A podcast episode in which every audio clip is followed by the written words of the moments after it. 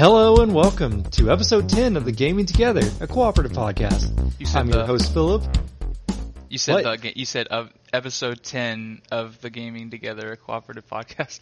Is that not what we say? No, no the. You made fun of me. You made the precedent that we don't say the. When I did it the first time I ever did the intro, you said, "Take it again." You said the. I was like, okay. And I'm here with my co-op partner Nate. Each pod we play through a cooperative experience and relate to you, the listener. If this game is the creme de la creme of co-op or something better off, the playing solo. So Nave, how you doing? Tired. We're recording so late today. I know I really didn't want to start this late, but it's better if we get it done tonight so I can edit it tomorrow. That's the shop talk corner, and we're cutting Yep. it early because Yep. that's All right, the this has been a good part. episode, everybody. We'll see you next time. We got no write-ins. Yeah. Podcast is canceled. Imagine if somebody wasn't really paying attention and the podcast was just kind of playing in the background. You think they would just think that they listened to a whole episode and just don't remember anything? Yeah, like they're playing Destiny or something and they're just completely zoned out. Which, spoiler alert, we lied. This episode's not about Destiny. Oh, no. yeah, big lies. Well, if you didn't listen to the last episode, you don't even know what I'm talking about, but that's okay. Well, let's fill them in then. Last episode we said we are going to play Destiny for this one, but we didn't. Well, it turns out Destiny is a fun game. Who knew? We want to play it a little bit more. We kind of rushed State of Decay a little bit to get it out. We were taking our sweet time. And we want to take our sweet time. We want to savor the flavor of uh, Bungie's latest game. So it's going really well. So, Nave, it looks like you've been playing the Doki Doki Literature Club. It's awesome. Now, most people who are like internet savvy know about this game already. This game's very old. It was on Steam. It was like a it's a game that looks like a visual novel, like a dating sim with uh, really cute anime like high school girls or whatever, like these dating sims always are. But it's very meta. And I'm not going to spoil anything because the game just got released on PS4 and uh, Xbox One, which is where I played it.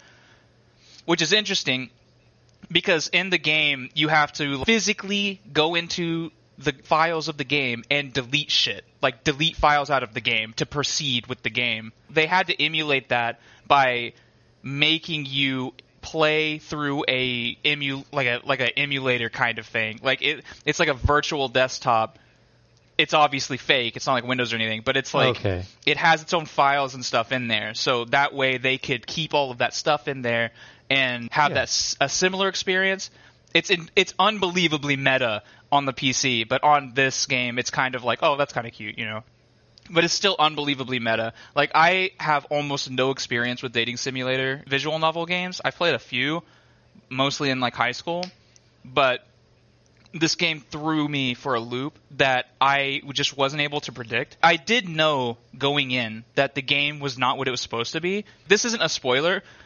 The first thing you see when you start the game up, it's like this game has extremely what's the word? Okay, so it's like this Oh, no. this game has extremely disturbing and traumatizing events. Do you consent to seeing disturbing and traumatizing content? And I was like, well, if anyone going in here thinks this is a dating simulator at this point, uh, they just they probably just didn't even read it. It might they might have just thought it was a EULA and just like yeah get out of there. But it says it again. It's like there are tr- there's trigger warnings. You can have trigger warnings in the game. You'll have trigger warnings, and it has it contains spoilers. So every time every time you get to something disturbing, you can consent there also. So if you're just hitting yes to everything, you're gonna play the game with trigger warnings. You fool. I've been thinking about this game every day, like since I played it. I don't know why. Like I'll think of the theme song of the game because the game does a lot of like playing with the theme song, like distorting it when and so you're like something wrong's happening, I think. I'm not sure, you know, but it's really awesome. It, I encourage everyone to go out and try it, even if you don't like. If you vehemently do not like visual novels, you're not going to like this game. But if you're open to Oh, these God. kinds of experiences, um. Just trust that it changes because it is a visual novel for like an hour and a half, two hours. You're like you are going through all of the girls, you know, falling in love with you and stuff. But the whole thing Okay. was is like That's Ah, fine. fuck. I wanna not going to play it. okay, I'm gonna spoil something. Just beep it out, okay? But I'm gonna spoil it for you. Everyone who's seen the memes, they already know what I'm about to say. But there's a point in this game where uh, you have like a childhood friend that's falling in love with you, and then about halfway through the first playthrough, you you find out she has to, and she's very and really she just wants you to be happy so that like to find new friends so that she and she goes ahead and bleep both of those out. But whenever you walk in there, the game was getting so intense with these three girls trying to fight over your affection that whenever she did do it, I was like, "Oh, thank God." So, like thank God because this was getting horrifying. Like just me my social anxiety was like through the roof just trying to get through this. And uh, it's it's almost like horrible for me. But um yeah, whenever you find uh, your whenever you find your friend hanging out in a room, the whole game becomes incredibly meta. Like there's there's just an infinite amount of fourth wall breaks. It's very fun from that point of view. I never really thought it was scary, but I could see how people would be scared by what was being displayed. But uh, as as far as like content, it's very tame. It's just that if you're empathizing with these fake people, then uh, you will Oh, feel feelings. some. You will feel something whenever things progress. Doki Doki Literature Club. Uh, it's popular for a reason, and it's on consoles now. Not a bad port, but it does have a fucked up achievement, Oh no. as does this game that we are reviewing today. And they're both the same kind of achievement. Get like everything. It's like the achievements for getting everything mm-hmm. just don't fucking work on the Xbox. So Are you that's supposed fun. to platinum them then? I don't know. I I assume the platinums worked. I I assume they trigger normally on the PlayStation Good. side. That's generally how these things fucking go. Because the only reason why those achievements exist is because they made the games with the platinum in mind, and then just ported the list over to the Xbox directly. Because they're different ecosystems, so it results in things being all fucked up. Yeah, yeah.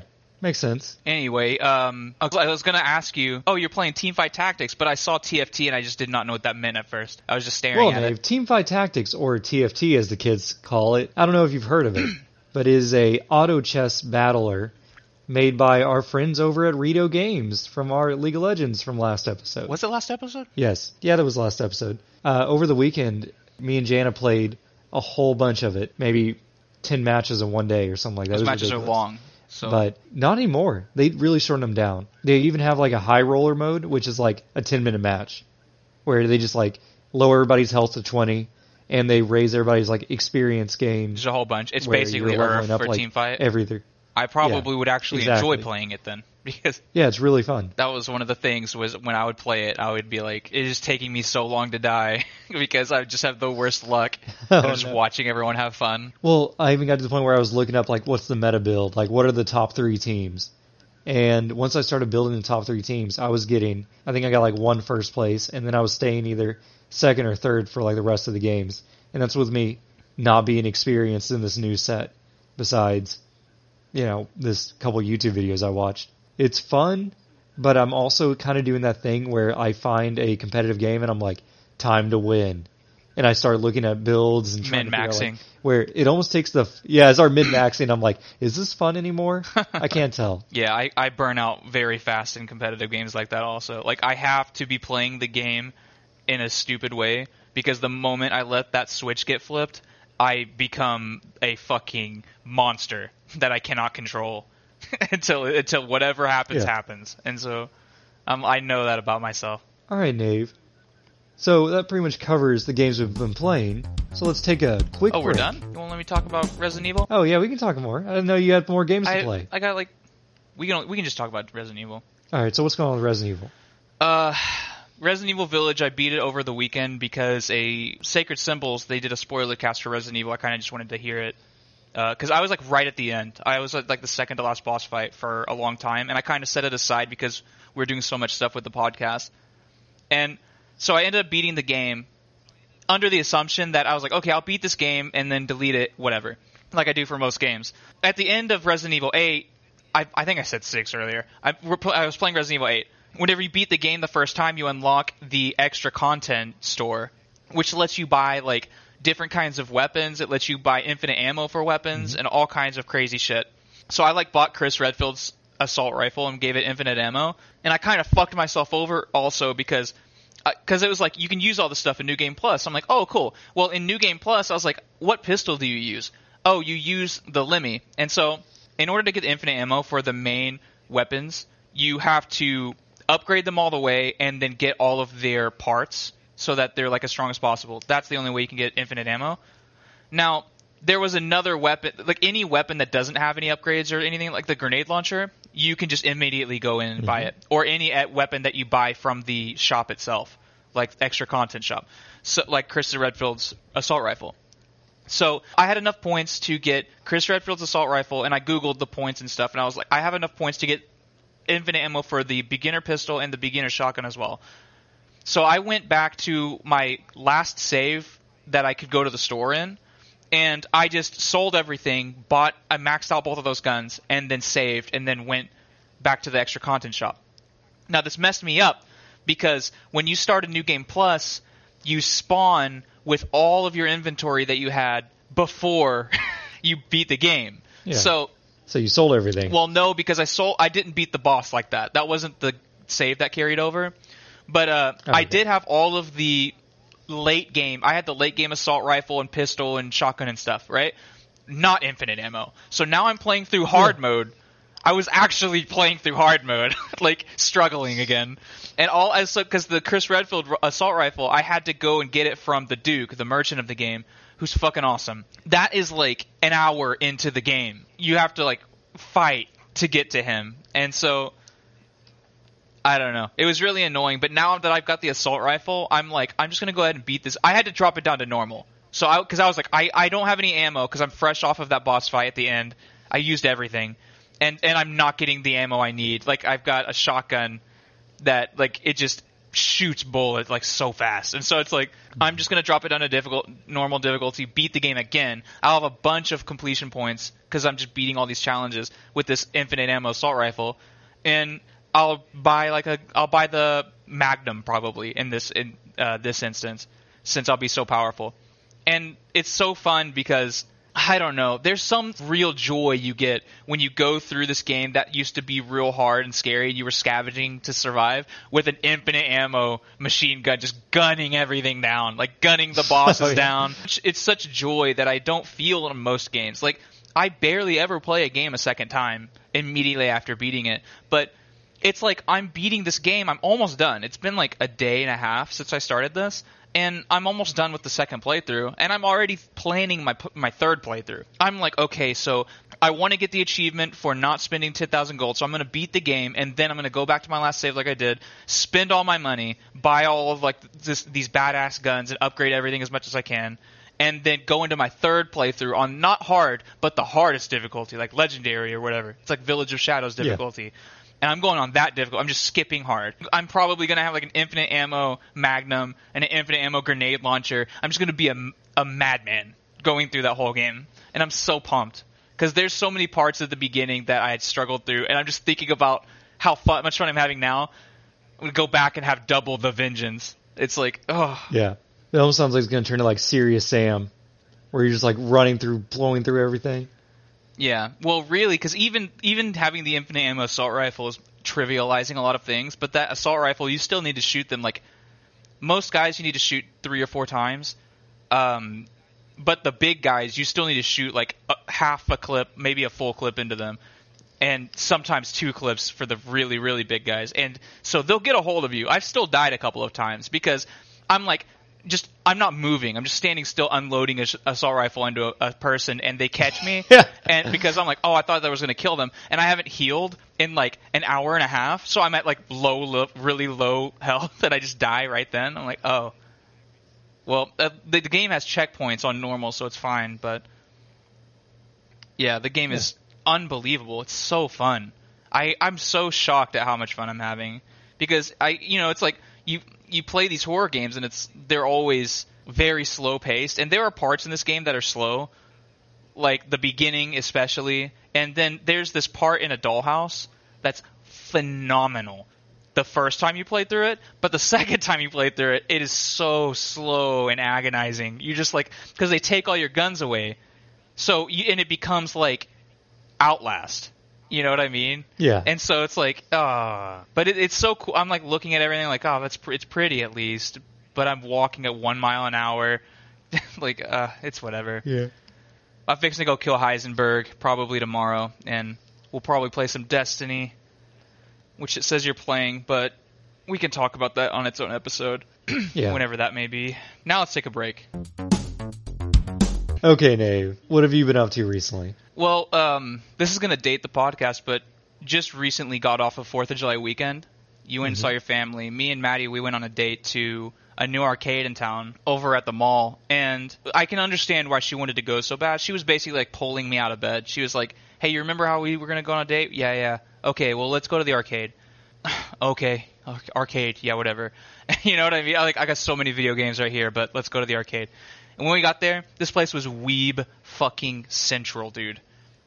Over, it was a huge arcade, and inside this mall, Yeah. and over half of the games, like one half of the store, was just dedicated to Japanese rhythm games, and Okay, most of okay. them were just in straight up Japanese with no English translation. So you just had to wing it. Really? Yeah. So like we we got this uh, in the Rock Band 3 episode you were talking about uh, Guitar Freaks. They had Guitar Freaks Yeah. cabinets. I sent you a picture of them. So Yeah, I was looking at them like, where is this? there's two there was two Guitar Hero guitars, I mean Guitar Freaks guitars, and then right next to it was a full-on E kit, like a drum set. And Mhm. so we sat there and played that for like 45 minutes cuz I was like I have to I have to get on this thing. And unfortunately, it's really hard because it's all like I don't it's all it. like J rock. Have, and I have no idea what I'm playing. So it so unfortunately that makes it hard to keep rhythm. But um also there's three cymbals, four pads. So there's a snare, high tom, mid tom, and then the floor tom. And then you have your foot pedal, the the kick drum. Uh, and then you have a second foot pedal on the left that is the uh, hi hat uh, foot pedal, which you know opens and Yeah. closes the hi hat. Well, unfortunately, each of these buttons has a representing button on the screen. Now, this is horrible design because it makes your eye. It's like you have to memorize for quite a while because there's so many buttons where everything is. Whereas if you play Rock Band, you can get like a uh, you can get cymbals for the Rock Band uh, set, Yeah. and so if you remember how the Rock Band looks, and as opposed to Guitar Hero, Guitar Hero has circle gems. Rock Band has little rectangular gems. But if you're playing on Pro Drums with the cymbals, it turns the cymbal gems into circles. So they're very noticeable. But because since it's it'll it'll be a yellow pad and then a yellow cymbal, green pad, uh, green pad, green cymbal, blue pad, blue cymbal, right? So if it's a cymbal, Yeah. it's a circle. If it's a pad, it's a pad, and there will never be it will never be blue pad, blue cymbal at the same time.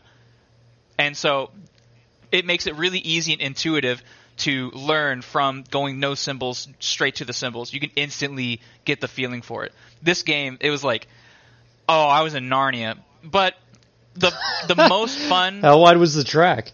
it was the whole screen. It was a huge monitor that you're sitting in front of, and it's the Oh whole monitor. It looks like you're fucking doing making a MIDI piano track in SoundCloud or whatever, or whatever those fucking Apple. What is it? Uh, Fruity Fruity GarageBand? Loops. Yeah, Garage GarageBand. It looks like you're fucking doing something like that.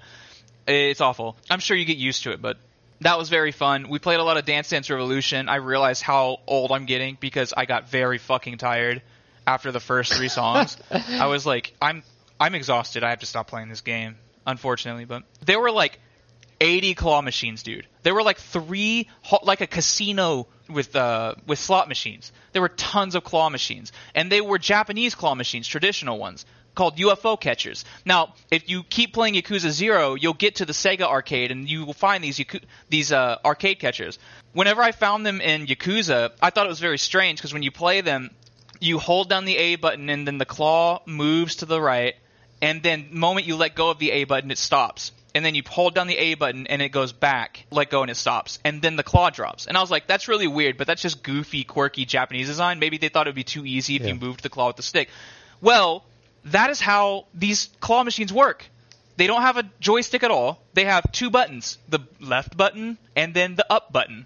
And you just move the claw that way. What's even more interesting is that they didn't have a ton of toys in them. They each had one toy. Oh, And so dang. you had to. There was one toy literally just sitting above the place where it drops, and there were little uh, hands holding the toy there. The strategy was not to use the claw to grab the toy. The strategy was to use the claw to push the toy down out of the hands, because the claw would not grab the toy, no matter what you did. yeah, because they were usually bad. Well, the claws are usually bad, but American claw machines will grab the toy, like because they have to pick the toy up and take it to the hole and drop it. Whereas this toy is just sitting above the hole, literally just waiting to be pushed down. But the little hands are holding it there.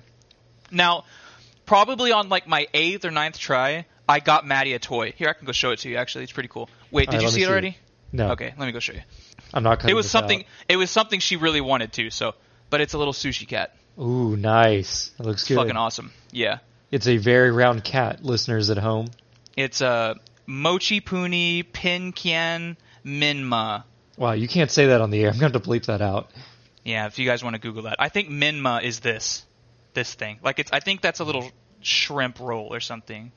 Okay, yeah, it looks like it has a weird like Kirby swirl on its I, stomach. yeah, it's like a pink swirl in white. I think that goes in ramen.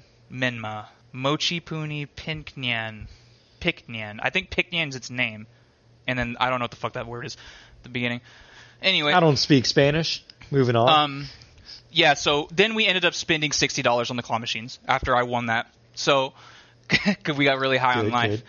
It was really really fun. And one thing I wish I noticed was each of these claw machines had a. So okay, so like I said, there's only one toy in them, right? Which Yeah. means that whenever you won, that means somebody has to go in and grab another toy from the back of the machine and put it on that little uh, grabber thing. Well, I witnessed someone open that machine up and put the toy in. When he opened it up, he reached his hand to the top, and then he reached out and grabbed a toy. And so I was like, what did he just do? And so I looked up at the top, and there's a clicker in there. oh no. So he's like, he's like, someone wanted a toy here, so he clicked the clicker, and so I was like, what? And so I walked around to each machine, and each one was like zero, one. It's this is this the late afternoon. They were closing in like three hours. This machine is won zero times. This machine's won one. This machine's won one. This machine's won zero. And I'm like, oh my god, no one's winning at these. And I went and I looked at one, the one that we played, and it said three. So I was the third one to win, right? So I was like, Yeah. oh, we got it. We just picked a good machine just randomly. So I walked around the whole place, and only one other one had about at least three, and it had five. And I was like, What a good Why machine. didn't we play this? We had already spent sixty bucks. So Maddie was like, "No, we're not playing." but, but um, I was like, "Damn! If only I knew about those clickers the first time." Because it's like finding the the slot machine that's ever that's hot, you know, and people Yeah. are winning on, you know. But now I know. I, if we ever go back, man, I know which. I'm, I'm gonna know which machine is which. That sounds awesome. I really, I'd like to go to something like that. Yeah, it was it was pretty it was pretty odd. Like if it was just a regular arcade, I probably would have been bummed and bored the whole time. But um, seeing was all of an these incredible games, pizza or like a, a Chuck E. Cheese type thing. yeah, there's because like there was this one game, this rhythm game, and you just touched a, a point. It kind of looked like a well, it didn't look like, but it played like um Osu. If you have ever heard of that game. No. Okay, well, it, it's like it. It's like there's a point, and then there. Oh, okay. You know, um, on the 3D uh, or on the regular Nintendo DS, uh, Beat Elite Agents. Do you remember that game? No. Oh God, I thought Wait, is this you. the game where it's like a circle in the center and you push buttons around the outside? No, it's there's three agents dancing, and then there's dots popping, and then there's like a little thing getting closer to the circle, and so whenever the thing overlaps the circle, you touch the circle. Okay. Okay, well, anyway, you do that to a beat, which was cool because it had attorney, uh, it had fucking Ace Attorney music, it had Street Fighter music, it had uh, uh, Castlevania, Mega Man music. So I was like, That's pretty cool. I was like fucking playing Meg- Rockman's theme, like fucking yeah, just like rocking out. I, all of the instructions are in Japanese, and even more obnoxious for me anyway was they were it was the thing giving you the instructions was a little cat. So it you heard the word nyan like. 99 times in the space of like a three minute tutorial. It would be like, okay, hey Philip Nyan, Philip Nyan, what are you gonna Nyan do Nyan? And I was like, I was like, oh god, I, every time I hear that word. Well, but, that is um, Japanese for meow, right? yeah, that's that's supposed to be what it is. because you know cats have an accent over there. They got they gotta. Otherwise, how would you know they were a cat Yeah, it doesn't make sense. when you talked to them? Nave, have you heard about this whole Sony, Microsoft, Nintendo thing on Twitter? No, don't do that like that. Okay, so? I wrote I wrote in the notes Microsoft, Sony, and Twitter on Nintendo on Twitter. So there's there's this goofy shit going on. I don't know if anyone knows, but we have a Facebook and a Twitter account. Philip basically runs the Facebook account. I basically run the Twitter account. So I've just been kind of perusing a little bit. So just recently, there was a Sony uh, state of play, which is like if there's a bigger game coming out, they'll do a state of play. Sometimes they'll have a bunch of games in there. It's like a little mini, mini, mini E3 event. Well, everyone is expecting something awesome because they skipped uh, this year's E3, as everyone had noticed. Because if they were there, the E3 might have been a little bit better. Because the only Dang. people that had anything was Microsoft and Sony, uh, Microsoft and Nintendo. So if Sony was there, at least they would have shown some video games for fuck's sake. All right, so they made a state of play, and it's for the game Deathloop that's coming out. The Bethesda published game Deathloop, which is now owned by so- uh, Sony, which is now owned by Microsoft. I'm pretty sure this is going to be a timed exclusive for about a year. But the funniest thing was is that you know they're doing a state of play promoting a game, and every purchase that they make or every purchase that's made on PlayStation is going to give money to their competitor Microsoft. So there's a bunch of memes going around. Like it's like it shows the state of play logo, and then it shows uh, Xbox Game Studios. So it's Xbox Game Studios state of play. Yeah. And a lot of people are upset at, uh, for some reason at Sony for that. It's not really that. It's that combined with they didn't really show anything else or something like that. I'm not sure. I never. I didn't watch it. I was at work. So on top of that, there's been a a lot of rumors and leaks about a new Nintendo Switch. Have you heard of this? Yes, I think they've already announced a lot of it with the OLED screen and Mm. So, no major hardware. Everybody. yeah. Okay. So you got the. You're already in the story then. Yeah. Uh, the everyone has been speculating the Switch is going to be able to compete with the Xbox Series S. Maybe when it's docked, it, maybe you'll be able to play games in uh, Ultra HD and 4K and stuff like that when it's docked.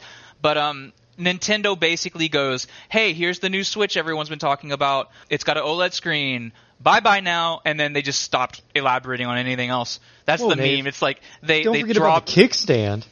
That's a I reinforced quick stand or quicksand kickstand. A quicksand That's- kickstand. Like I don't know if you noticed the kickstand on the old one, but it is crappy.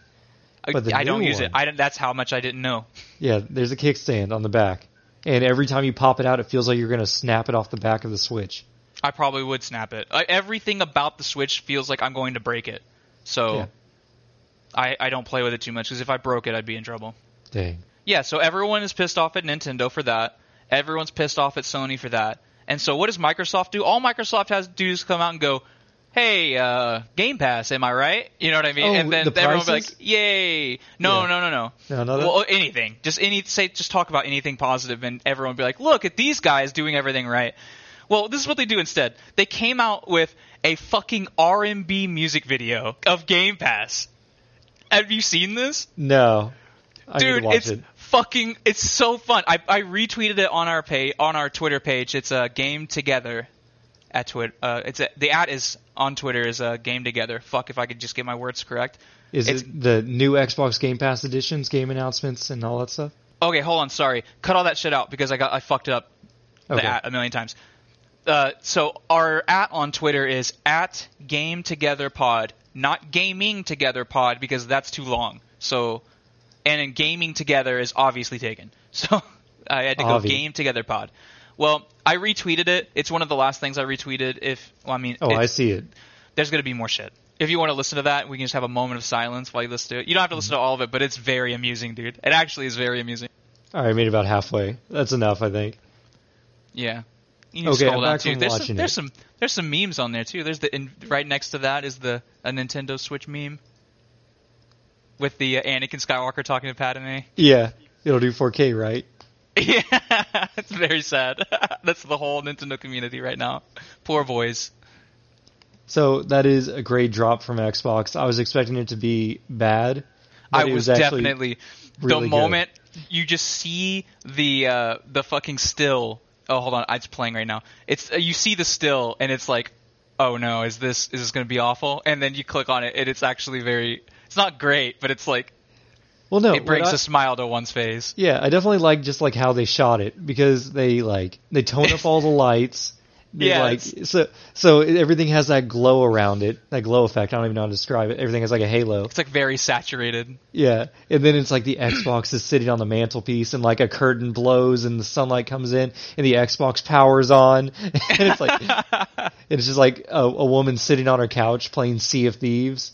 I'm almost positive it is a parody of a song, but I cannot put my finger on it. Like if I showed that to Maddie, she'd probably be able to figure it out because her mom only listens to that kind of music, like the really sexual, sensual R and B Oh, music. it's very That's smooth. Kind of, it's what it's supposed. It's what it's mimicking. I'm sure if it, people who are more literate in that genre uh, listen to that, they probably be like, "Oh, this is just a parody of whatever."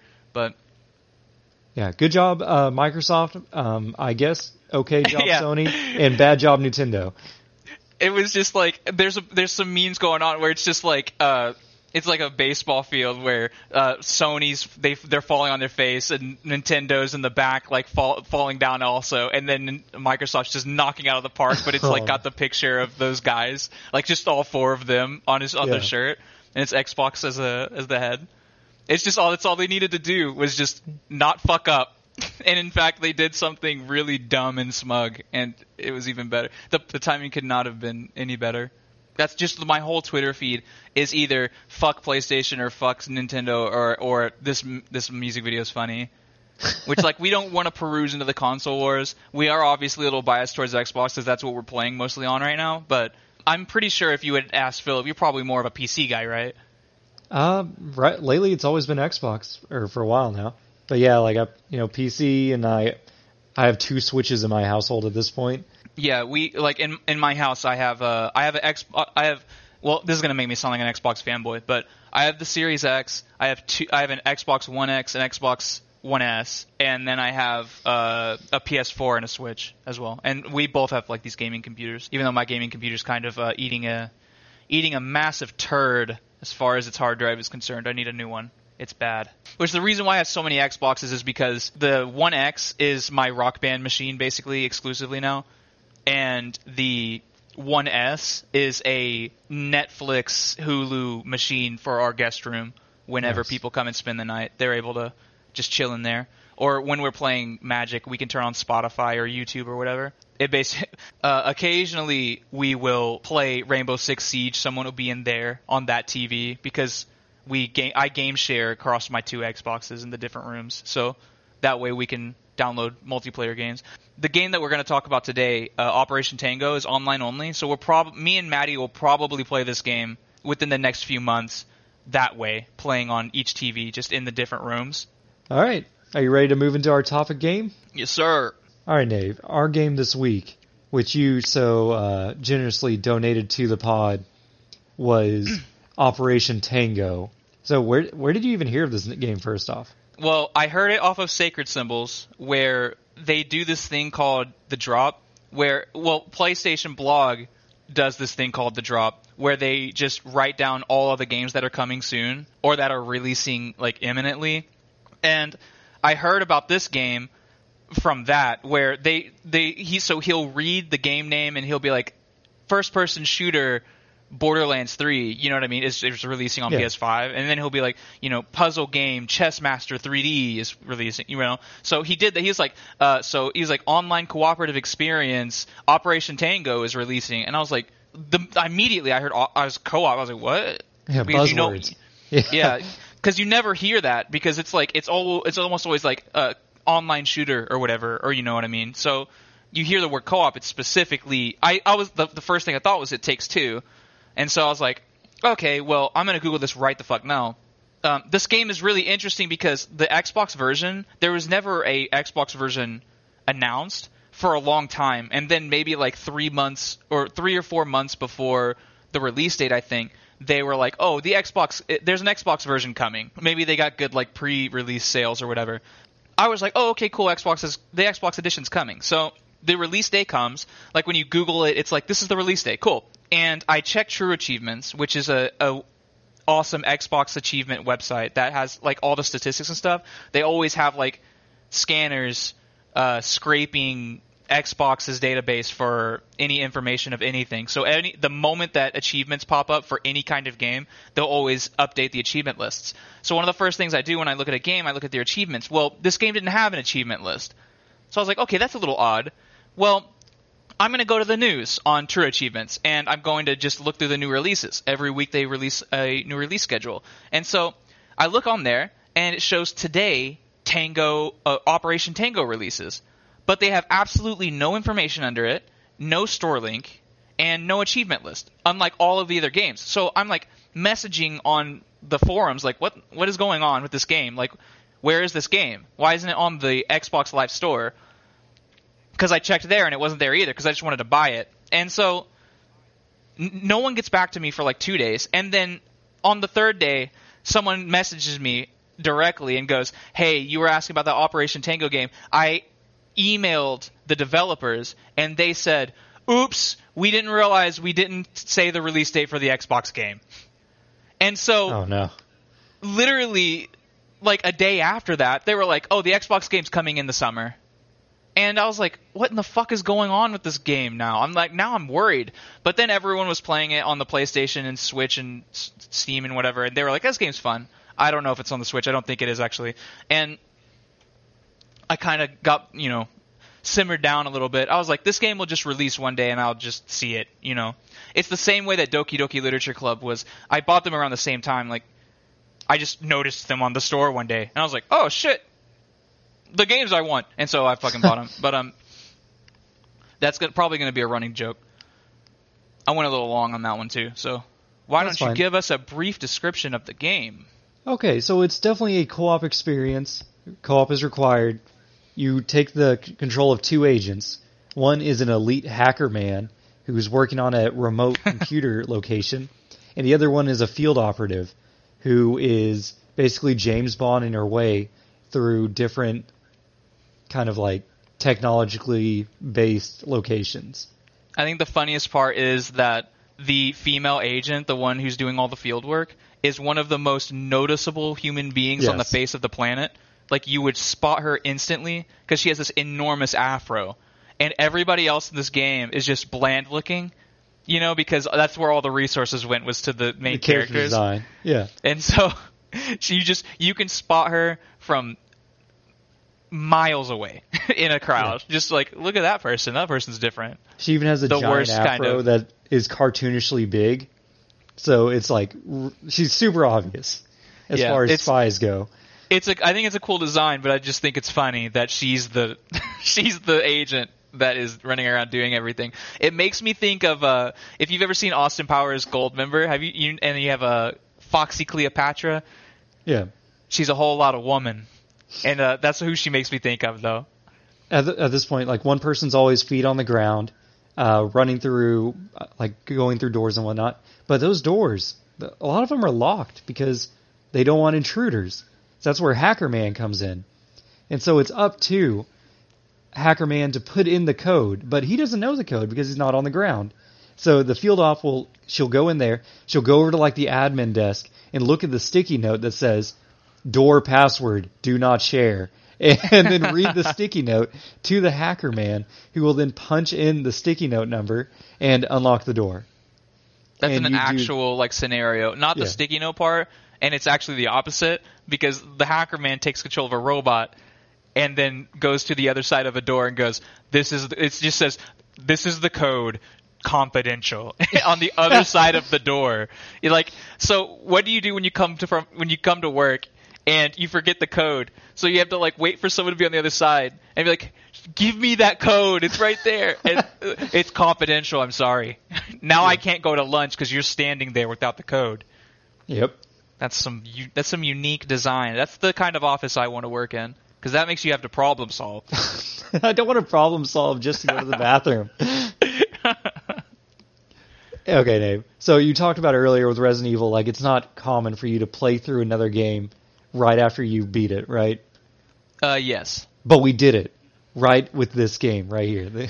We we're very thorough yeah, we beat it yesterday, and then we which where I was the hacker man and you were the field agent, and then we came back today and we were like, hey, like you don't get to see both sides of the game unless you are that character. So we swapped back, and I was the field agent today.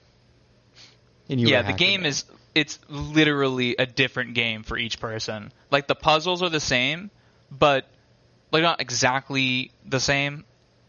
Some of them, some of them are exactly the same, but the way that you approach the puzzle is completely different. There are there's only six missions in the whole game, right? But I think there's two missions straight where the hacker man is only looking at a screen and that's it. The whole time you are on a screen looking through tabs of information, like messing around with like codes and stuff.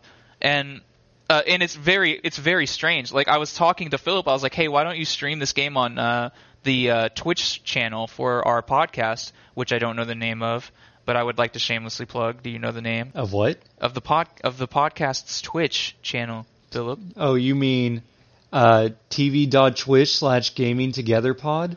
Okay, see, I didn't know if it had pod at the end or not. It did. I was like, Philip, why don't you stream this game? And he was like, this is one, this would be one of the most uninteresting games to watch someone play. And I was like, what do you mean? I'm like in meat space. I'm like walking around looking at all this stuff. I'm like, look at all this shit that I'm looking at.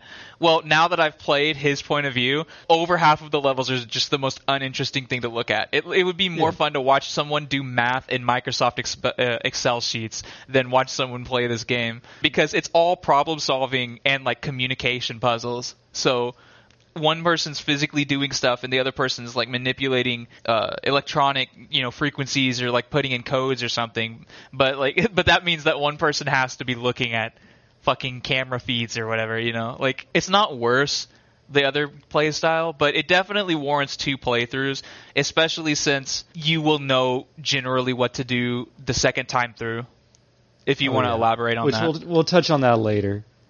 oh okay Uh, but I think it more comes back to like knowing what you need to do. Like we did playthrough it twice, and the second playthrough was so much faster because the first playthrough took a little over three hours probably. Second one was like maybe two hours, and that was with a couple like a soft lock at one point. we'll get into the both of those things Yeah. Okay, so now that we did a brief description of the game, let's go right into the history of the game. So, have you ever heard of the indie studio Clever Plays? Uh, no, but they're in Montreal, which is a Yes. Easter egg in the game. Shout out to our uh, Canadian listeners. Yeah, and then we're taking the shout out back because this person's name pisses me off. Oh, you can't pronounce his name? The Go ahead the- and you pronounce it first. Okay, um, Matt Tuo Beignet. That's. I would say it's Matt Matt Matt you, Matt Oh, Matt, you, Matt and Yeah, then Matt you. Beggin. Matt you. Beggin. Vegan? Okay, it's one of those seven pronunciations. Take your pick. Yeah, Maddie. You're not going to be able to. I'm sorry. We messed up your name. You're not going to be able to spell it. If you're Canadian, maybe you can. Like from the French part of Canada. I don't even know how Canada works any anyways. I know there are some French parts that where they speak French. Yeah, like I think Montreal is still actually owned by France. It's like a foreign national city type situation. I don't believe you. It's true. Look it up. But anyway, I'm not gonna. they're an indie studio, and their other hit game is Leap of Fate. Have you heard of this one? Uh, Because I haven't. I was gonna say I think so, but I think I'm thinking of. Do you know that game that came for Games of Gold? It's like something of Fate, but it's about cards. It's. I think it's something of Fate like that. No, I have no idea. It is not Leap about. of Fate. It is not Leap of Fate though. Well, it's like no a twin stick roguelike shooter or something like that. See, I now I really look at it. Now I want to know what that card game is. And they only have eight employees in their studio, which is pretty crazy, but I think we'll see when we start talking about more about the game and some of its problems. Also, these guys don't have a Wikipedia page. Nothing about old Maddie or their studio. There's just nothing about these guys out there. I'm never gonna find this game. Anyway, Yeah, I know. Good luck. All right, so that's pretty much all there is on the history of this game. Uh, if you're expecting as much coverage as Riot had last time, I'm sorry. There's not much out there for these guys. well, Philip was like, I really want to play Destiny more, and I'm like, I kind of do too, but we were planning on doing Destiny here, and we didn't have a game in in line, so Philip went through like four different arcade games trying to connect to people online and couldn't. So he was like, "Don't even bother downloading those games." And I just so happened to have this game, and so I was like, "I don't think we're gonna connect to each other, but let's try." And we did connect. I don't know, I don't know what god we've angered with all of those other games, but he was fine with this one coming out, and so, which is cool because we're a co-op podcast. This is appropriate. Yeah, like this game is like right in our wheelhouse. So Well, I don't even wait. What were we? What an- question are we talking about? uh, we were just covering the history of the game, and then we were about to move on to the crunchy game mechanics, which we're moving Oh, yeah. right along. So we should probably take a quick break. And we're back. All right, Nave. Is there a game mechanic you would like to highlight? Uh, let's talk about the lock picking, because that uh, that's probably to start the bad? that's that's the most prominent game, like little mini game you're gonna have to go through. You're gonna do the Okay. lock picking mini game probably about, I would say 25 to 30 times throughout this very short game. But it was enjoyable each time you did it, right? Um, I would say it's about as enjoyable as let me think of a mundane thing. It's about as enjoyable as having to do your taxes. I don't know. I, th- I was thinking it was about enjoyable as pulling your keys out of your pocket to unlock your door and then switching to the right key. Because that was about about you know about how much fun I had. I would say pulling your keys out of your pocket and then dropping them, and then bending down and kind of bumping your head, but not hard. It didn't hurt, but you Yeah. bumped your head, and so you're like, "Oh God, I hope nobody saw that." As you hurriedly get back into your car, that's probably about as fun as it is. Yeah, because like the whole point is basically a sliding block puzzle where each of us have different colored blocks. Like I can only slide green and you can only slide yellow or orange or whatever. I have to move my block out of the way so you can slide by. And that's okay for one step of the puzzle, but it gets to the point where there's three different blocks that need to be moved. And to move one of those blocks, you have to move one block, and then I have to move another block. And they just try to make it more complex, and they do make it more complex, but they just make it more time consuming. Because we instantly looking at the puzzle, we're like, I know what we need to do. It's just now we have to do it, which is time consuming and annoying. Yeah, it wasn't so bad the first playthrough, but it was the second playthrough where we were like, "Here- our favorite part. It's time to do Yeah. it. Here we go, lockpick in. Yeah, I mean it's probably the worst. It's I would say it's tied for worst with another mini game that you have to do. I would say moderately often, but at least this mini game made us laugh. Yeah, there's And I think you know what I'm talking about about. lock picking, but the ball sliding. There was another one where it's like, okay, so you know those My- little like Clip it. Ball sliding. ball sliding. You know those little games where it's like, oh, you need to rotate it to get the ball to roll down into like a hole, but there's like stuff in the way, like little There's, like, like- grid sign. Four or five of those in Resident Evil Village, but they're Yeah. fucking quick and easy and nice. So it's Well, this and optional. these also, are not like you can't do these fast paced, and every time you do it, it's to reveal an IP address, which you have to do four times because there's four different units in the IP address or like segments, and each time it's like I can make the ball go left and right, and Nave can make the ball go up and down. one thing it's reminiscent of, which I'm sure there. I mean, it's just, it's just a coincidence, but um, there's one moment in It Takes Two that is uh, similar to this, where you are controlling a pencil. And so whoever's playing the man is on bottom and he's going left and right, and whoever's playing the woman is going up and down. She's like on the top of the pencil, and so it's the same exact kind of mechanic, except but they did it once. yeah, they, they did it once. That's what, exactly what I was about to say. So yeah, and that's the problem is like, oh, we think like, okay, yeah, we'll just work together and we'll control the thing. Well, the walls are instant death if you touch them. It's not like you can just bump into a wall and slide along. No, it restarts the puzzle with you back to where you are. And which some, makes the the thing that made us laugh is because you would restart instantly, which is always the best way to restart. It would Yeah. immediately reset everything, and you would be back at the beginning.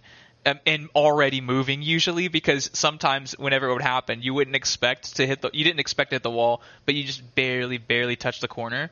And you'll restart and immediately just shoot up straight up Yeah. into the wall again and then restart and then shoot into the wall again and then restart. And everyone's like ah ah like just, Stop moving, just stop trying to what's going on? You get in this super meat boy style rhythm where you're just like throwing your death ball through these death walls trying to make it to the little hole on the other side.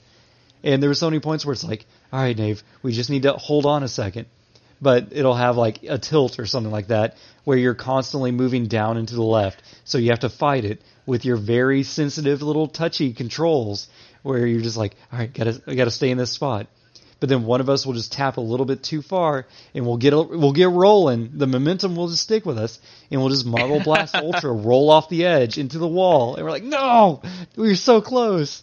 and you'll you'll get towards the end and you'll mess up and you always have probably three or four lives that you have to recover from it because you're just devastated you were just almost at the end these things never lasted long they were only like like if you got if you got from the beginning to the end of this puzzle in the first try, it'd probably Yeah. take you like four to ten seconds. But that's the thing is that once you got to the second half of the puzzle, where there's always a tilt in one direction, you're not getting you're not doing it the first try. You're constantly just Yeah, barely and so hitting it a would turn pixel a of a 10 wall second puzzle or something. into a five minute puzzle to stretching on depending on how shook or tilted we were from really crashing.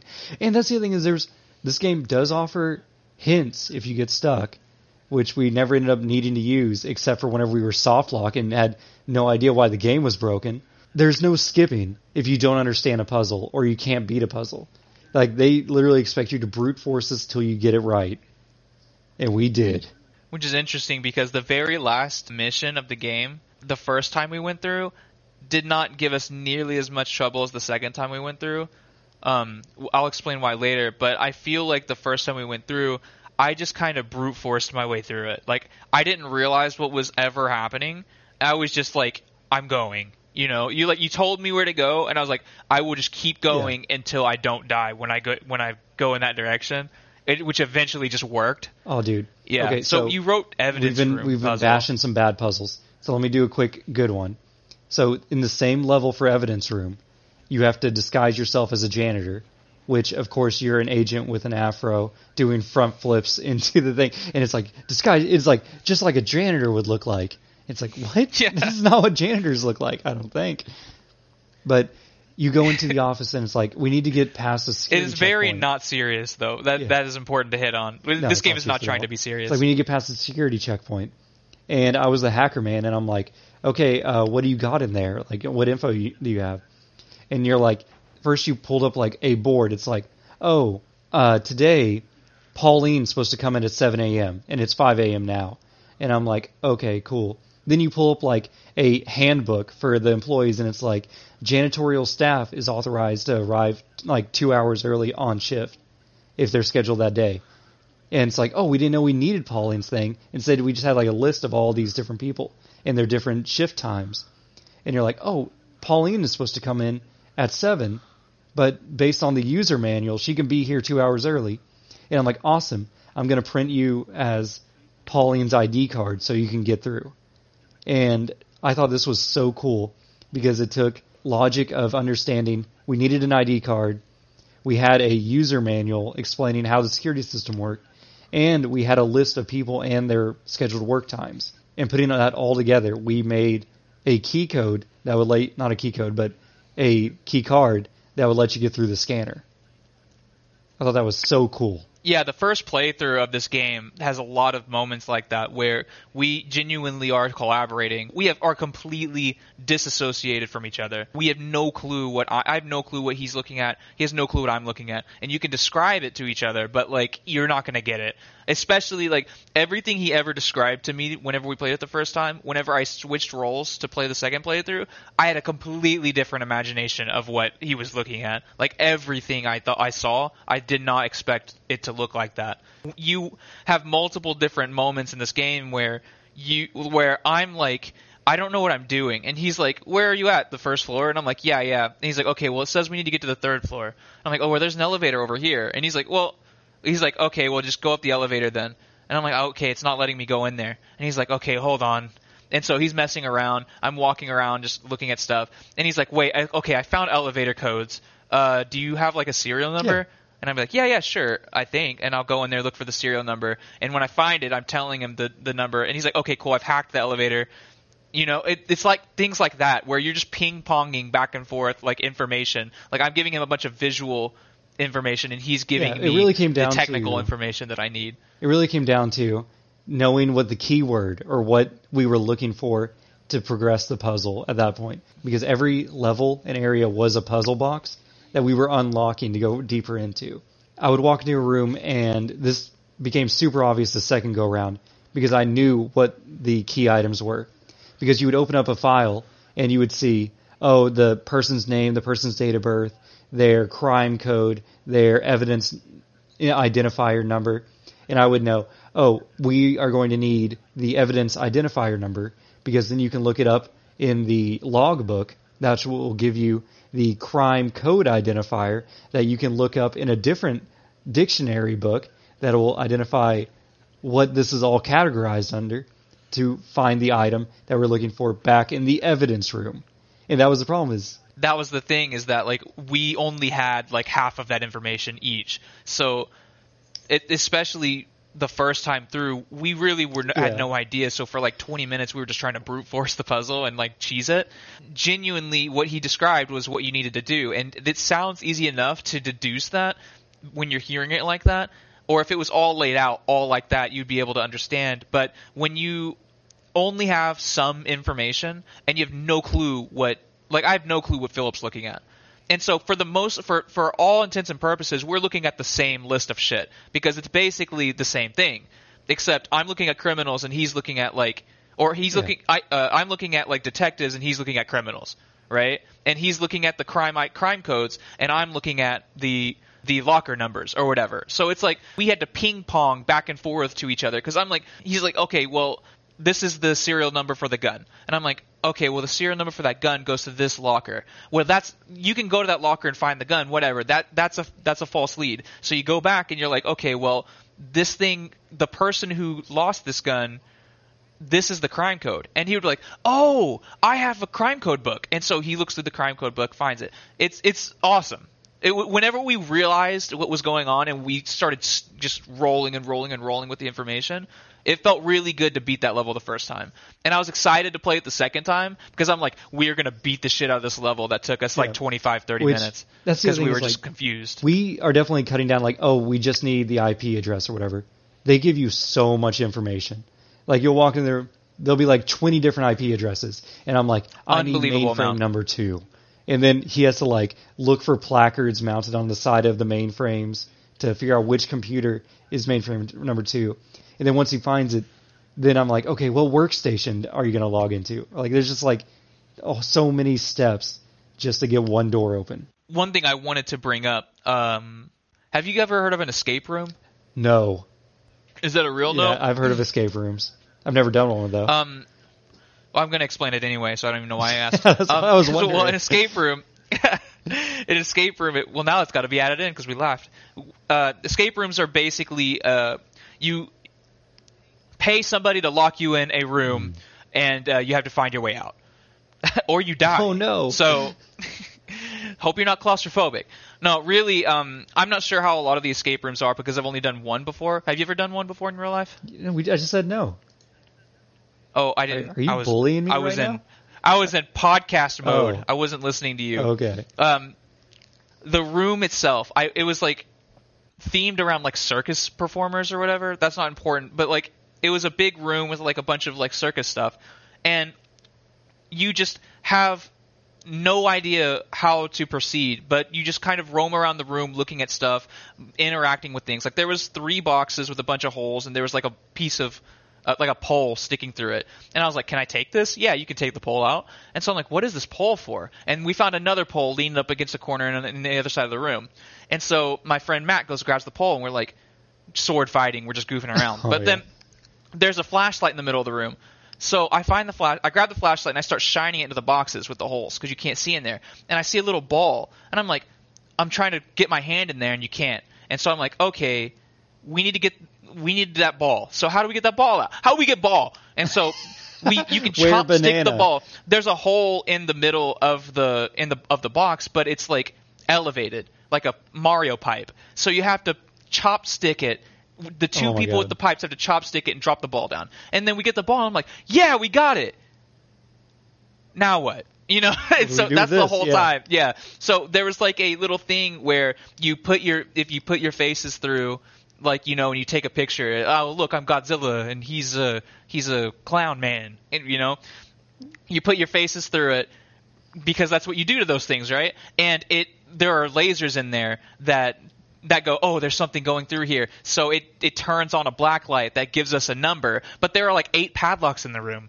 You know what i mean? So Yeah. that's what escape rooms are like you know? It, they're just just puzzle after puzzle after puzzle and the whole fucking time i played this game that's all I could think of was that one time I did this escape room. Because that's just this game is just virtual little escape rooms for whoever the agent is, and like the other person, the operator is kind of like, uh, making sure they're going in the right direction all the time. You know, even though they're most they're mo- almost always actively participating in the puzzle itself as well, because they have just like he said, there's so much information. Like there's one level where it's like you have to find their uh, IP address, and you have a list of people with all their IP addresses, and there's like 80 of them, and you just gotta Yeah. find it.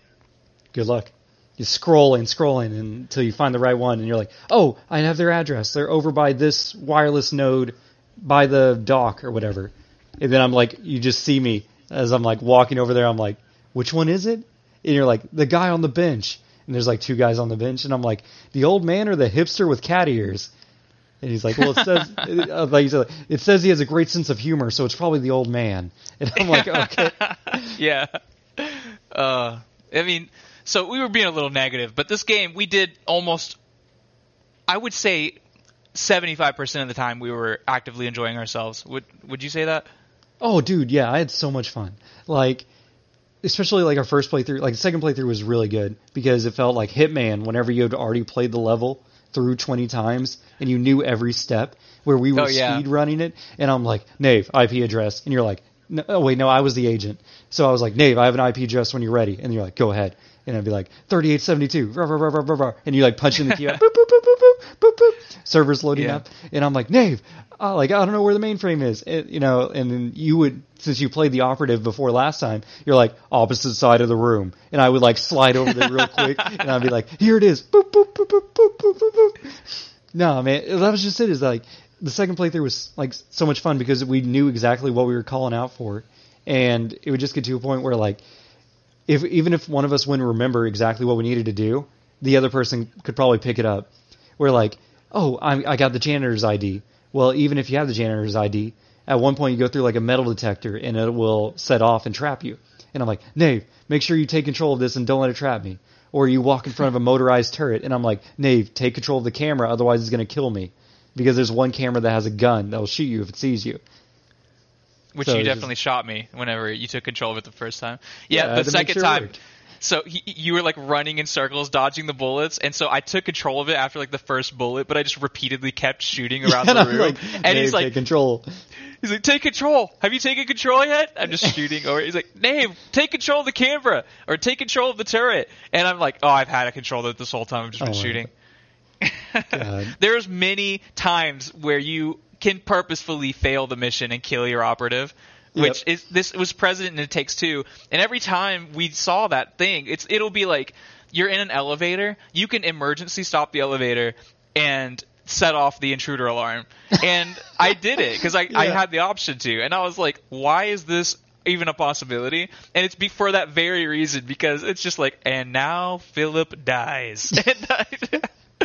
Which is the same thing in It Takes Two, where you're holding open the the block that will slam shut if you let go, and as soon as they walk through the doorway, you let it slam on them and kill them.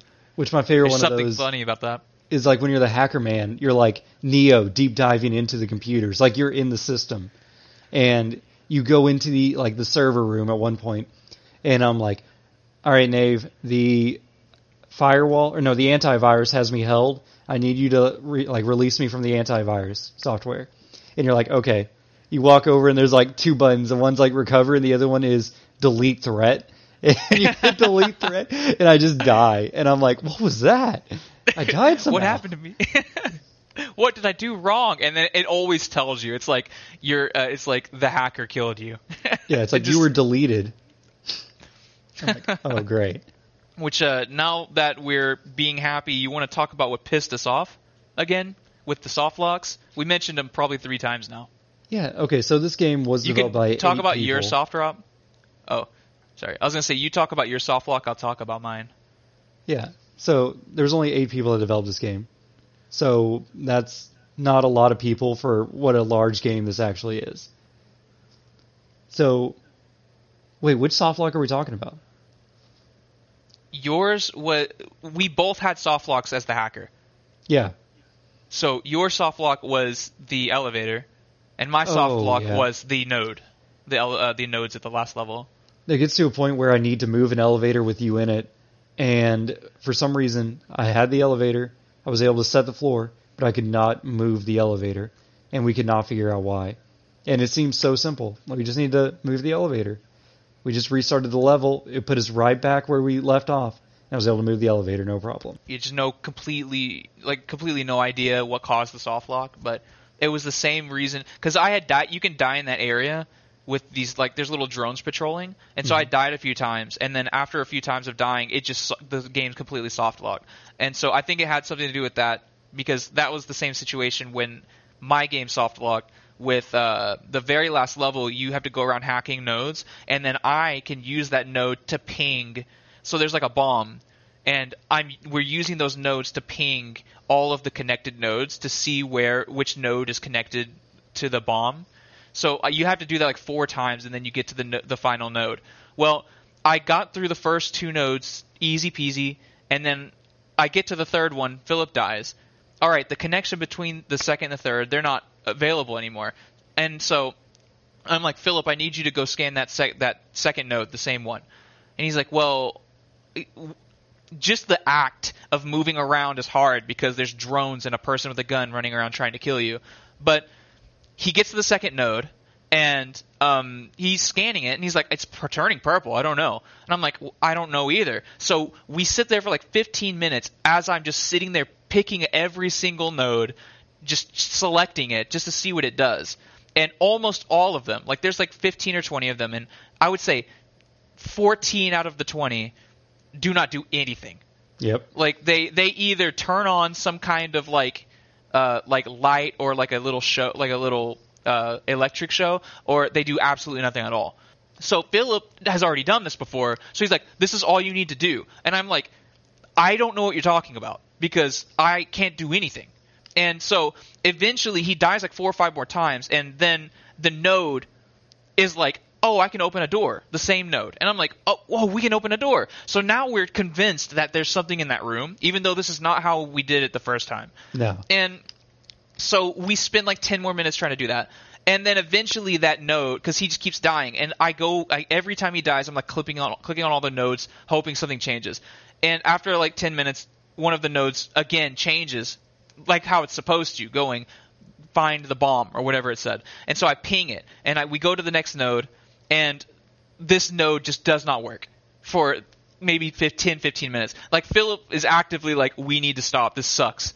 And I'm like, like, let's just record the pod. This is. I'm like, I want to do the bomb because that's the very end of the game. The only thing you do after that is disarm the bomb, and that is fun. So I'm like, I want to disarm the bomb so bad. I and so wait, I'm like, wait, are we soft locked right now? And he's just like, I don't think so, man. And I'm like, I think we are because I cannot be this stupid. Like, I have no idea what to do. I have no idea. And so we restart the game, and I'm like, if if this doesn't fix it, then we'll just record the pod.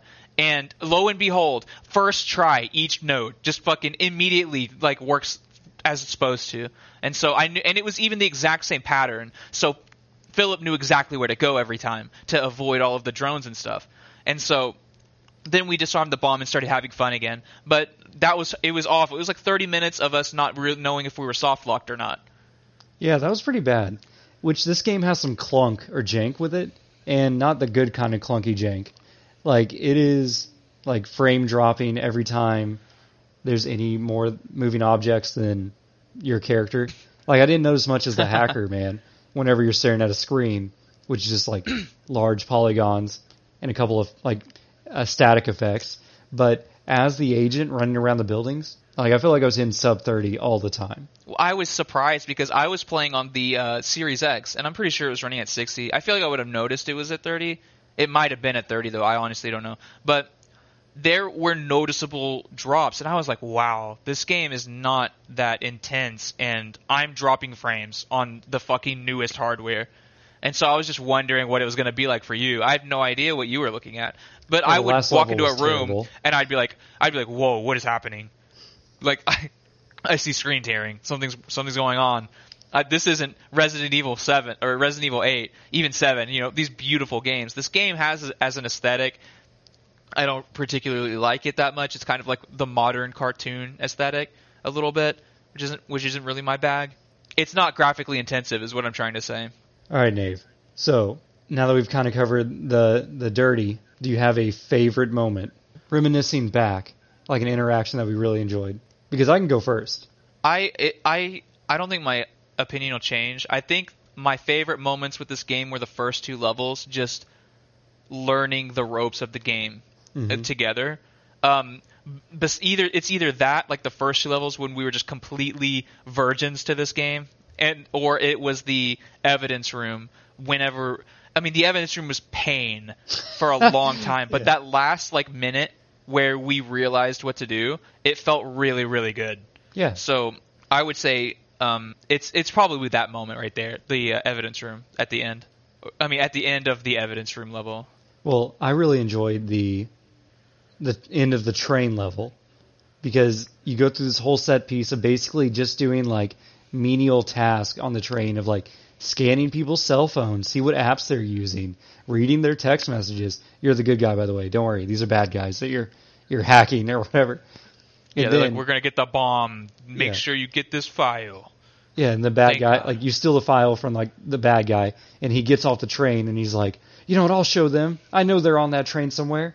So he hacks the train, turns off the brakes, and sends it going like 300 kilometers an hour. I don't know how fast that is. Canadians, right in, and Every everyone else in the whole world, right in. Yeah. because, or you can just use the empirical system. You fuckers. So the train starts speeding away, and it's like, we got to stop this train. And like I'm the hacker man, and I'm like, Dave, you got to get to the the like the engineer room in the front of the train. And you're like, I'm on my way, but it's locked. You need to blow a fuse. And I didn't realize this at the time because I like I had a list of like 20 fuses I could blow. But whenever I played that as that as the operative, this is a spaghetti of wires going all over the place to all these different fuse boxes. And Total just- nightmare for any electrical engineer that has to maintain that train. and I'm just like, Nave, give me the fuse. I'm just looking at like an Excel document with like the fuses, and I can just like turn off anyone I want. It's just a fuse box. And you can see in the camera, you can see a tiny little operative running around the Yeah. train, panicking, trying to find the fuse box.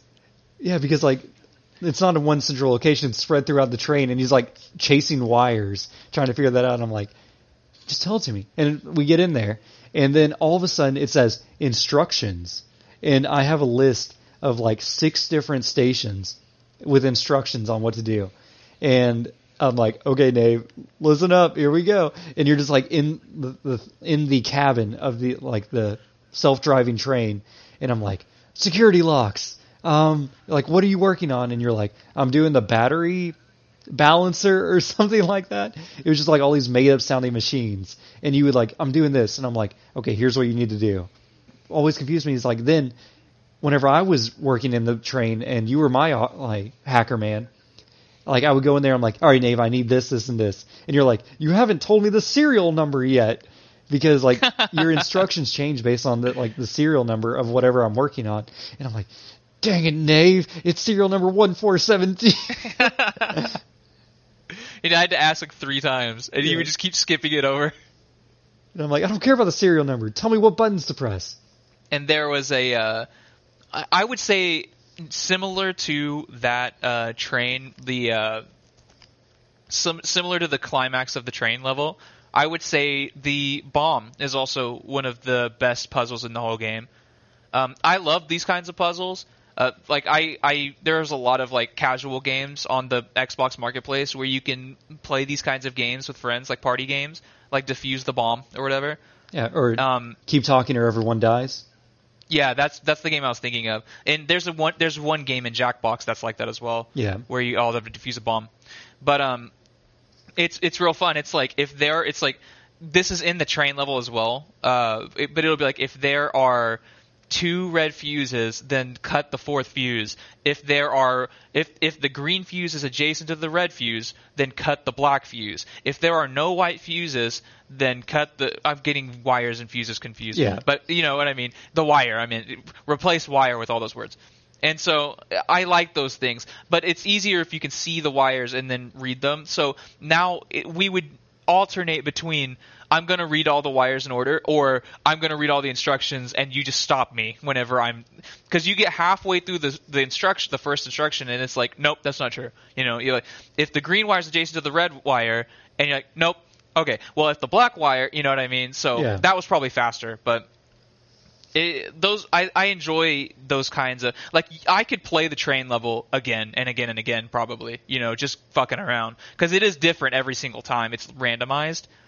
Uh, I, I like if I could make a save point to the to the end of the train level. I mean because the whole rest of the level it's it's pretty cool. You know it's you know you're you're doing actual espionage shit like you're being a, a, spy hacking someone's phone someone tries to come and gun you down and stop you and you have to like blend in and wait till he gets off the train you know it's like it's pretty cool you know but that end of that train level all of the puzzles that's really what it's all about all right uh, i think it's time for us to take a quick break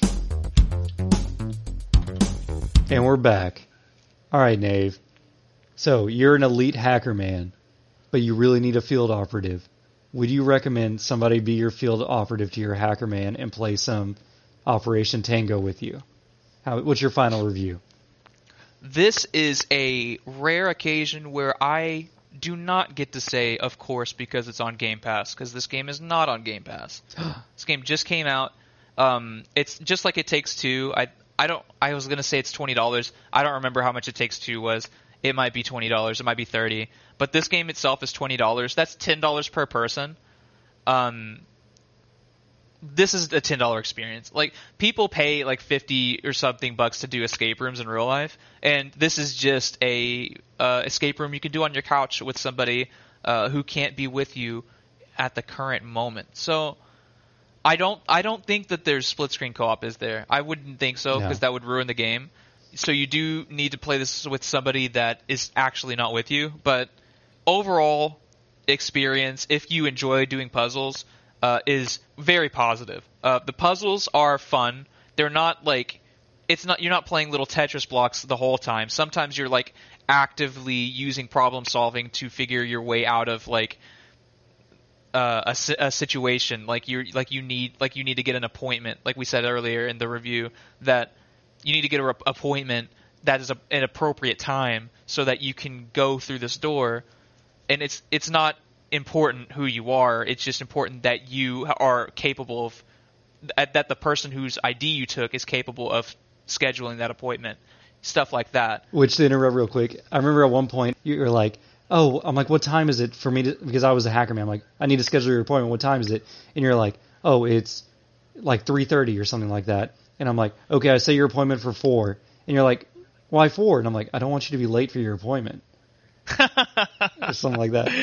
I, just, I didn't know where you were going with that. I just remembered cracking that joke. Yeah, there's a lot of goofiness that can be had, and there's a lot of cool Easter eggs as well.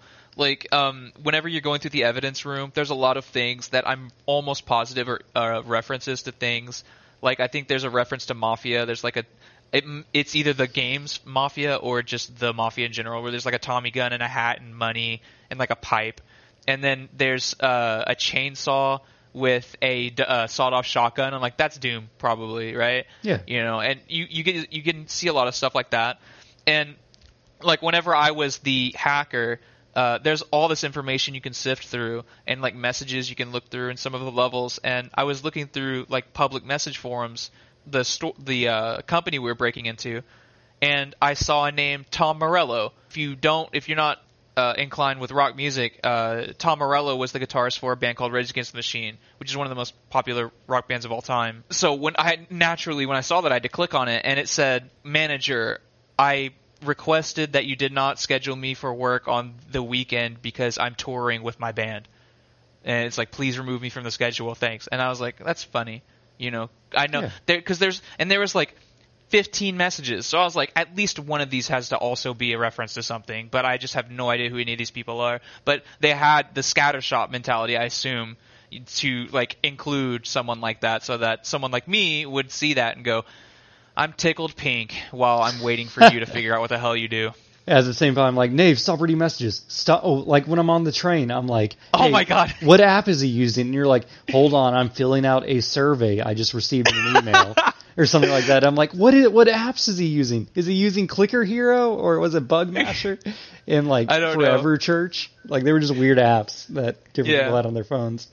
It's like you when you're doing all the hacking stuff, a survey will pop up that's like, "How do you feel about your management?" And it's like dissatisfactory, and it's like, "Do you have enough time to go on restroom breaks?" Yes. yeah, I'm just like filling out this 10 question survey that does nothing. There's no achievement, there's no money you get for it. It just it popped up and I did it and he almost lost his life because I was distracted. All right, but so this game was a great deal. Ten dollar experience. Ooh, you should talk about um you should talk about that one level where you're like running through the the place and the other guy is like helping you out. Where like so the hacker is physically moving in cyberspace in the deep web and then the uh, agent is actually using the computer and helping him out.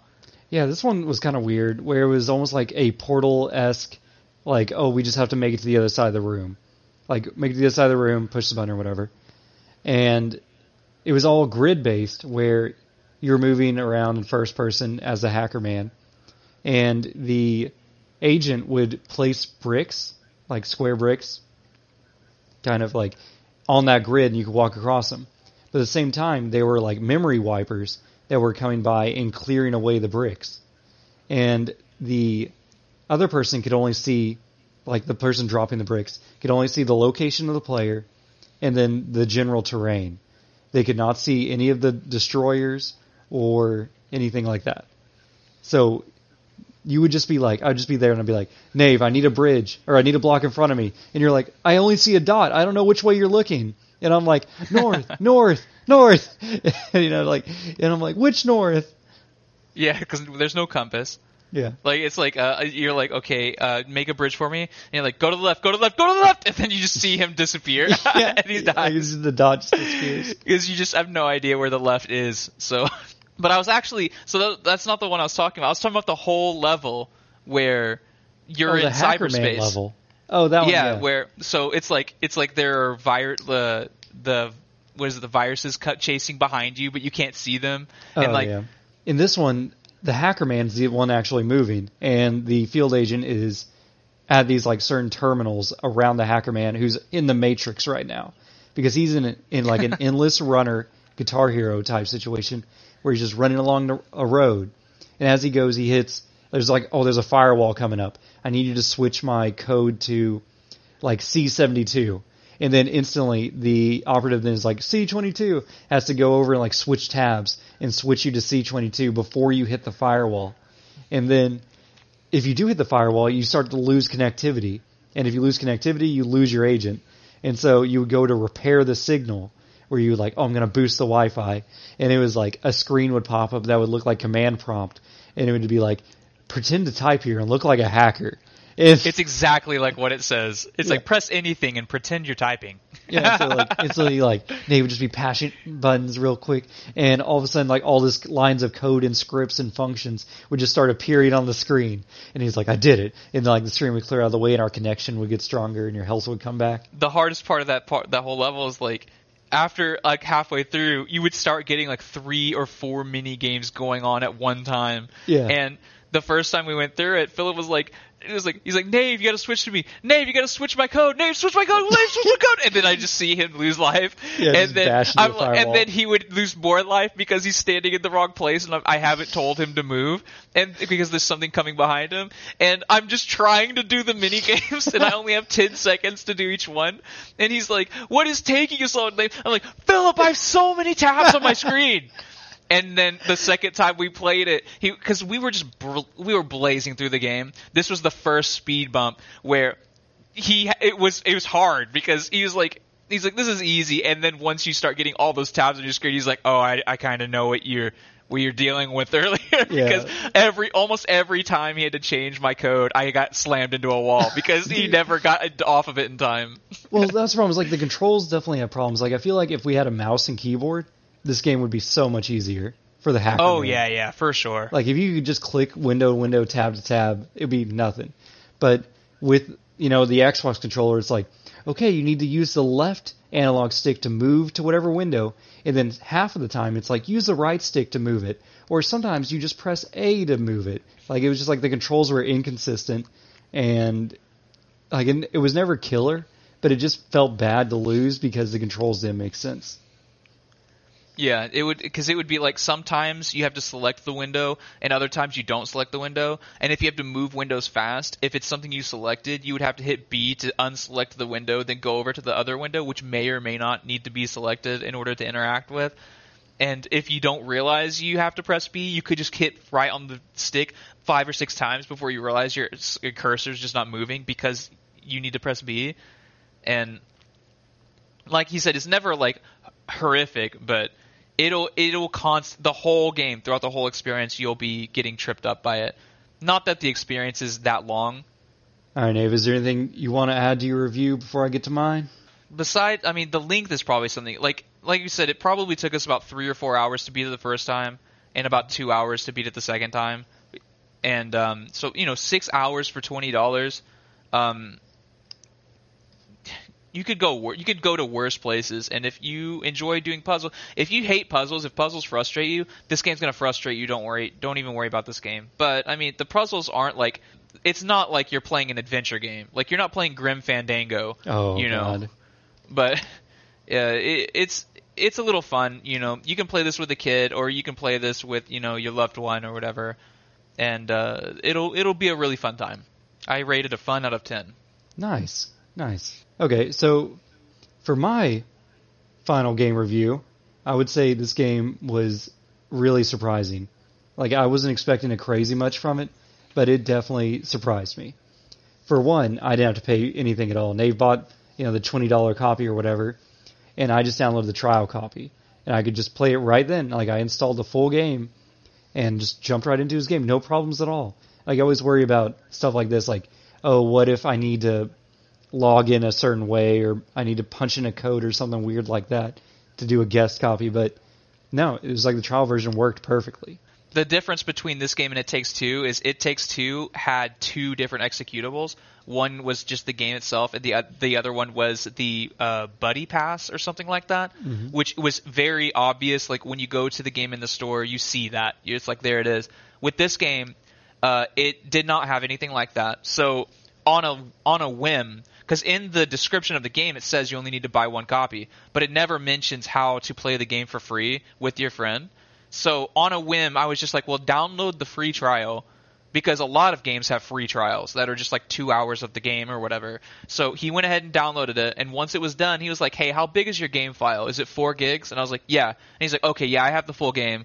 So let's try this out, and it ended up working that way. And of course, since there's like no information about this game immediately around anywhere, so it's like we're just Yeah. kind of winging it and hoping that it works, which it did in this case, which is nice. But I wish it was, it was nicer the other way that it takes two way, where there's just a the copy of the game is right there, rather than having to because anyone who is you know anyone who's not super interested in playing something if you're having to convince them to do that that one extra hurdle of i don't know how to download the game may be the difference between playing it and not playing it you know getting Yeah. your friend to play it and having it to play call of duty zombies with them again So that ease definitely like hyped up my spirits too. I'm like, perfect, this is gonna work. And we jumped right into it. And from the word go, you're dropped into an elevator where you are changing the music just for no reason at all. And I'm able to change the way the elevator looks, like change the mooding from like an island theme to like a spooky theme to a Christmas theme. And I'm like, okay, this game has our sense of humor. This is going to be good. And we got into it and I loved playing through the whole thing. Like there were moments where we were struggling, but we made it through.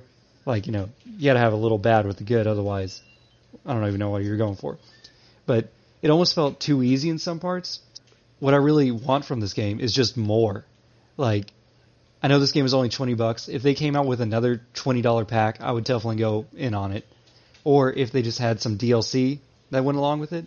We already cleared through the game twice, and I assume we probably made like, I don't know, saw everything we could see at this point. yeah it would be hard uh, it, the only more experience we could get with this game is playing it with other people at this point who don't know what's going on it would be like a portal 2 co-op scenario Yeah, but then the thing is, it turns into you have to sit there and not solve the puzzle, and then it puts it all on the other player, pretty much, to be like, "Hey, maybe you should check that sticky note by the wall," you know? Which luckily in this game, because you keep bringing up the sticky note, I don't think the sticky note ever comes up. because usually it's like a really big, obvious, glowing thing Yeah. that the whole for the whole game we never had a problem finding what we needed to interact with except one time and that was me being really stupid because there it's like there's a big glowing line on the floor like drawing a line straight to the thing I need to interact with like it's a hospital guiding you to the hmm. ICU you know? Like I I just did not see it in the middle of the room. I was just walking around wandering but But one thing I would say about just like puzzle difficulty, like that's such a hard thing to scale for because what could be difficult, you know, like what's difficult for one person might not be difficult for another. And I'm sure there's some puzzles that we took longer on than we should have. And but the problem is like some of them were just like really abs- like almost abstract. Like there was one where it was like, "Oh, we're going to play Guitar Hero for 3 notes." But one player can see when to hit the notes and has to tell the other player what notes they are, but he can't do it at the same time. So you would go in there and I'd be like, all right, Nave, the notes are going to be red, green, blue, blue, green. And then I go in there and I'd say, now hit it, now hit it, now hit it. So the other player has to like memorize which notes to hit, like what colors, and then they also have to listen for when to hit it, which is already a struggle with our, you know, hotel ping, which ranges from, you know, 50 to 250, uh, you know, at bad times. Yeah, so like instead, so like there's a little like box where the squares are coming down, and um, like your instinct is to go hit it right when the square gets in the box, but then they would miss every time. So I, am not sure if if I played with someone who worked at Google, if that was if that's how it would be still. But um, I would always wait until the the little square got about a quarter of the way there, and I'd tell you to hit it. And then by the time you hit it, it would hit the bottom of the screen where you were able to hit it again. So it's like the first time we went through that one level where the hacker man is the one moving around inside cyberspace. There's one of the mini games is a ping where it's like hit this simultaneously, and one person controls when to start, and then he has to, te- but he's the only one who sees the ping moving, and so you you have to be like now, and then the other person hits whenever you say now, just assume, just hoping that that's right. So if you if you say now right when you're supposed to hit it, and then he hits it, his ping won't even be on the on the scale. It, it's too much time had already passed. So we had you have to. I'm like you have to say it way earlier. Because I'm, I just, because he'd be like, Nave, and he'd be like, and Yeah. now, and I would be like way off, and he'd be like, what are you doing? And I'm like, you, you can't, don't you remember the the color block Guitar Hero puzzle? And he'd be like, oh yeah, uh, the ping. Yeah, latency. Apparently, we don't have light speed internet yet. So yeah, what are we so even some- living for then? I know. So some puzzles are artificially difficult, such as like the ping one and the Guitar Hero one. So I feel like they just need to like kind of scrap some of these weird things, like the roller, like the ball inside the grid thing, and get rid of lock picking, or at least make it fun somehow. I don't know how they make that fun. Get rid of the not fun things, add more fun things, and add more randomness to them if you can. They were already dropping hint bombs at the end of the game about you know a sequel or a DLC or something. Like they did the the cheesy uh, spy thriller thing where at the end they're like sitting in the sun and their recliners drinking martinis, and then they get a phone call. Both of them get a phone call at the same time from their uh, their agency Spy. or whatever, Yeah. and they're like, "Time to go," you know, or whatever. I got another mission for you. because they don't ever talk, but it's like uh, it, you know, it's it's like it's supposed to be a cheesy James Bond kind of knockoff. Even whenever you're oh the music when you're playing as each character, they each have their own music. So I'm like. I'm like this music fucking kicks ass playing as the spy, and you're like this music's kind of lame actually, and I'm like dun, dun, dun, dun, dun, dun, dun, dun. it's like a horn, you know, it's like James Yeah. Bond knockoff music, and he's just listening to bow, bow, bow, bow, bow, bow. it's like okay, well, you're Yeah, right. There's, it's there's really music that. on this side. It's not that So, great. I definitely recommend this game. I give it fun out of fun or whatever you said before. It's really good. Uh, but I really hope they patch more of it. I know it's been out for a minute. Uh, if there's any time travelers out there and you have a PlayStation, it's actually free for PlayStation Plus as of yesterday. or it ends yesterday. So time travelers, So get on eat it. shit, nerd. Yeah, it's already too late. That's probably how I heard about it. Then they, they probably they always bring up the PlayStation Plus games. So in that case, they probably would have described the game, and then I would have been like, "This is for sure something I should download." Mhm. Before all the fuckery happened. So we don't have any mailer feedback or reviews. We just have one new iTunes five star review. Can't see you've sent it, so thank you, random iTunes person. And if you want I don't know how to send us a message, uh, just contact us at gamingtogetherpod at gmail.com or Twitter or Facebook. Or uh, sometimes we're streaming on Twitch at Gaming Together Pod. Uh, usually it's from uh, Philip's perspective because he's the one that's got it signed in on his account. But it's usually when we're playing interesting games. We might be streaming some Destiny and stuff. Sounds like a lot of fun, but uh, it really is just up to if we feel like streaming or not.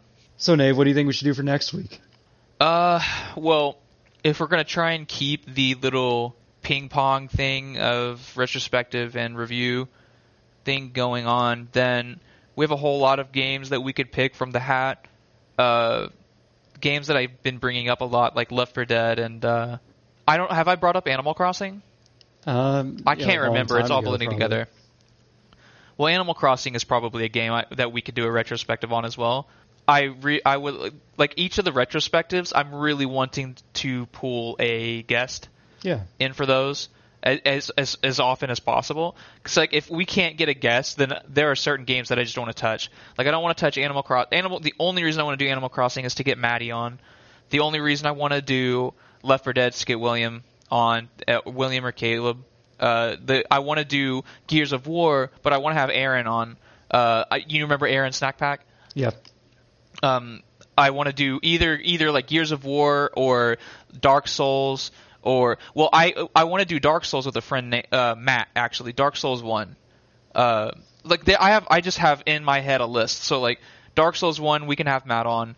Uh, like Gears of War or uh, Code Vein or something like that we can do with Aaron.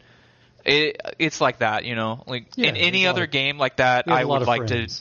to wing it. Like I want to have Victor on again, but I think I want to have like four or five guests on before we reuse another guest, which makes me sad because Christian really wants to be on the Destiny podcast.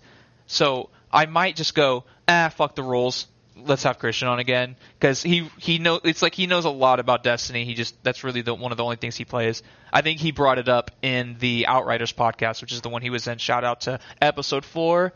Go give us a go give us another download. Come on, you don't even have to listen to it. Just download it, turn it on for one second on YouTube. Don't do that. That'll fuck our analytics up.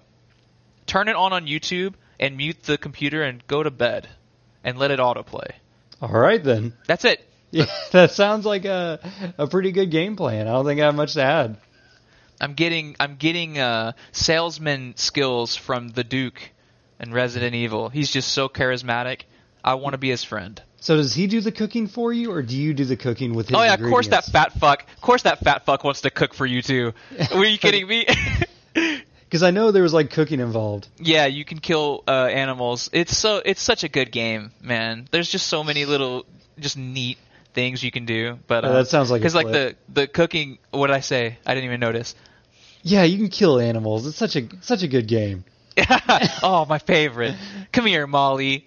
you can kill animals and um and bring the meat to them. It's just like pigs and goats and birds and stuff. You know, the, oh yeah, the the usual. animals that no one cares about. Well, don't say that to Maddie because she'll wring your neck. We have a goat shrine on that painting back there uh, with magic cards that have goats on them. Do you have So- goats? We do not have goats. Oh yeah, you live in an apartment now. I forgot. I was thinking about your other goats. Yeah, in my old house that you you- uh, in Midwest City you used to go to a lot. Uh, the person who owned the property, our landlord, he would use our backyard as like a ranch, and so uh, we would have goats or horses or cows or something back there. Like I don't know what he did with them. I think he just rented it out as like space so people would put their goats They, they there. store their goats there if they need to. You know. Yeah, the goats were cool too. Goats are awesome. They'll come to you if you start feeding them, like uh, carrots and stuff. They'll just come to you when you come home. Like they'll all rush to the gate just to greet you. It's like this is cool. But once they realize you're not gonna feed them, they're like ah fuck this guy. They'll walk off. Dang, they got to go do So goat they're- things. They're really just using you for carrots. But Well, this has been Goat Talk on the Gaming Together podcast. All right. Shout out to Maddie. She'll like it. She'll have to listen to the end. All right. Well, thanks for listening to Gaming Together, a cooperative podcast. See, I didn't I didn't use the the this time. Yeah, and it sounded awesome. All right. Thanks. Thank you. We'll, we'll see you co-op partners next time. Bye. Bye.